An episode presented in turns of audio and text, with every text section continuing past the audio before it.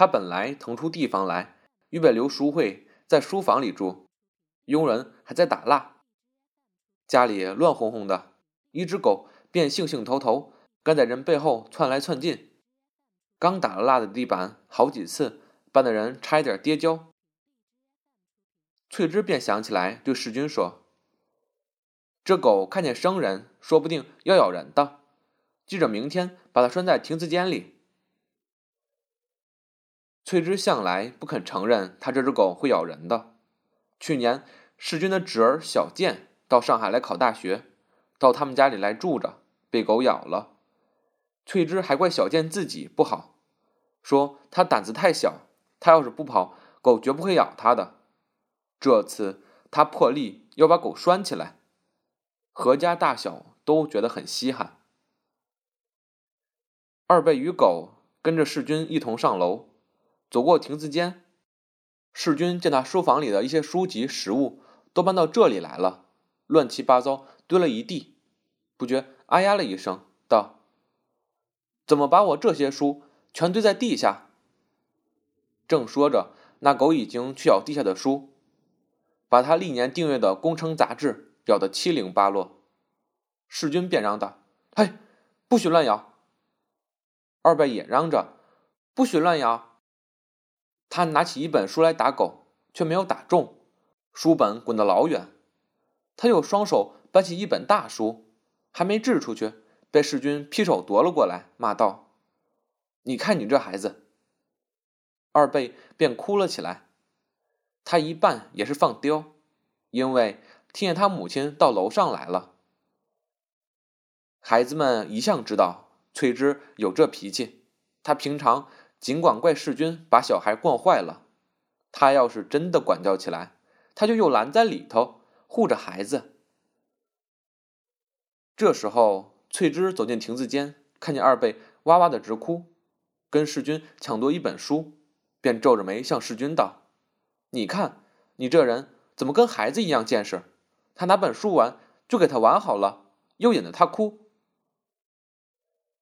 那二贝听见这话，越发。扯开喉咙大哭起来，世君只顾忙着把杂志往一堆箱子上搬。翠芝蹙额道：“给你们一闹，我都忘了我上来干什么呢？哦，想起来了，你出去买一瓶好点的酒来，买瓶强尼华格的威士忌，要黑牌的。”世君道：“淑慧也不一定讲究喝外国酒。”我们不是还有两瓶挺好的青梅酒吗？也让他换换口味。翠芝道：“他不爱喝中国酒。”世君笑道：“哪有那么回事？我认识他这么些年了，还不知道。”他觉得很可笑，都要他来告诉他淑慧爱吃什么，不爱吃什么。他一共才见过淑慧几回？他又道：“咦，你不记得？”我们结婚的时候，他喝了多少酒？那不是中国酒吗？他忽然提起他们结婚那天，他觉得很是意外。他不禁想到淑慧那天喝的那样酩酊大醉，在喜宴上拉着他的手的情形。这时候想起来，于伤心之外，又有点回肠荡气。他总有这么一个印象，觉得他那时候出国。也是为了受了刺激，为了他的缘故。当下他一句话也没说，转身便走。世君把书籍马马虎虎整理了一下，回到楼下，却不见翠芝，便问女佣：“少奶奶呢？”女佣道：“出去了，去买酒去了。”世君不觉皱了皱眉，心里想。女人这种虚荣心真是没有办法。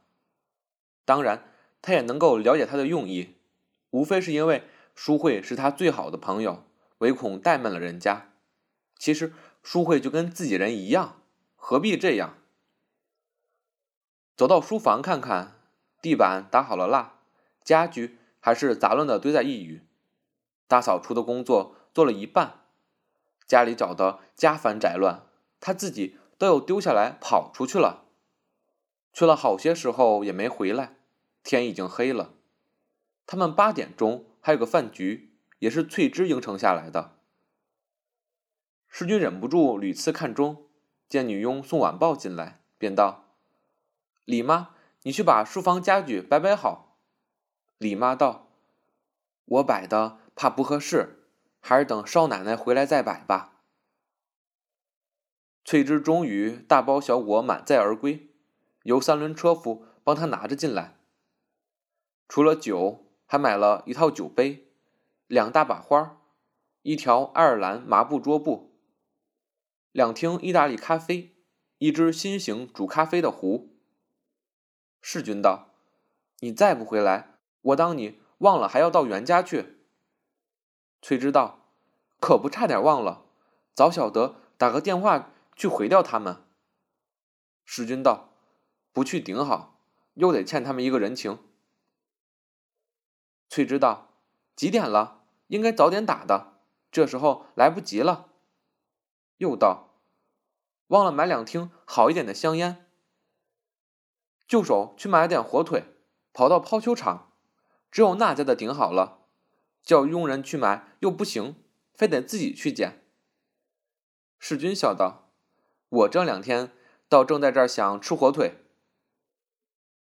翠芝却怔了一怔。用不相信的口吻说道：“你爱吃火腿，怎么从来没听你说过？”世君笑道：“我怎么没说过？我每次说，你总是说，非得要跑到抛球场去，非要自己去捡，结果从来也没吃着过。”翠芝不作声了，忙着找花瓶插花，分割在客厅、饭厅、书房里。到书房里一看，便叫道：“哎呀，怎么这房间还是这样乱七八糟的？你反正什么都不管，怎么不叫他们把东西摆摆好？李妈、陶妈都是些死人，一家子简直离到我不行。”捧着一瓶花没处搁，又捧回客室，望了望墙上，又道：“早没想着开箱，把那两幅古画拿出来挂。”世君道。你要去还不快点预备起来？翠芝道：“你净催我，你怎么坐这儿不动？”世君道：“我要不了五分钟。”翠芝方去打扮，先到浴室，回到卧房来换衣。世君正在翻抽屉，道：“李妈呢？我的衬衫一件也找不到。”翠芝道。我叫他去买香烟去了，你衬衫就不要换了。他洗倒洗出来了，还没烫。世君道：“怎么一件也没烫？”翠芝道：“要他忙得过来呀，他那么大年纪了。”世君道：“我就不懂，怎么我们用的人总是些老弱残兵，就没有一个能做事情的？”崔知道：“能做事情的不是没有。”袁太太上回说见个人给我，说又能做又麻利，可是我们不请客打牌，没有外快，人家不肯呐。阿司匹林你搁哪儿去了？石君道没看见。翠芝奔到楼梯口叫道：“陶妈，陶妈，有瓶药片给我拿来，上次大背伤风吃的。”世君道：“这时候要阿司匹林干什么？”头疼，翠芝道，养花的水里搁一片，花不会谢。世君道：“这时候还忙这个？”翠芝道，等我回来就太晚了。他梳头梳了一半，陶妈把那瓶药片找了来，他又急着脱鞋跑下楼去，在每瓶花里沁上一片。世君看表道。八点五分了，你还不快点？翠芝道：“我马上就好了，你叫陶妈去叫车子。”过了一会儿，世君在楼下喊道：“车子来了，你还没好？”翠芝在楼上答道：“你不要老催，催得人心慌。柜上的钥匙在你那儿吧？”世君道：“不在我这儿。”翠芝道：“我记得你拿的呢，一定在你哪个口袋里。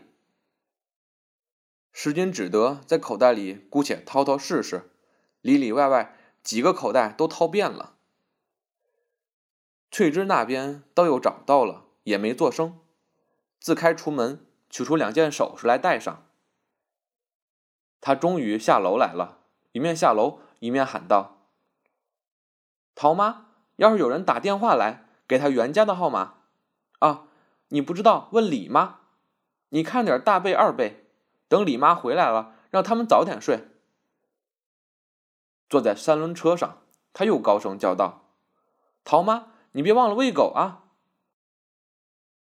两人并排坐在三轮车上，刚把车毯盖好，翠芝又向世君道：“哎呀，你给我跑一趟，在柜子里第二个抽屉里有个粉镜子，你给我拿来，不是那只大的，我要那只有鹿皮套子的。”世君道：“钥匙没有？”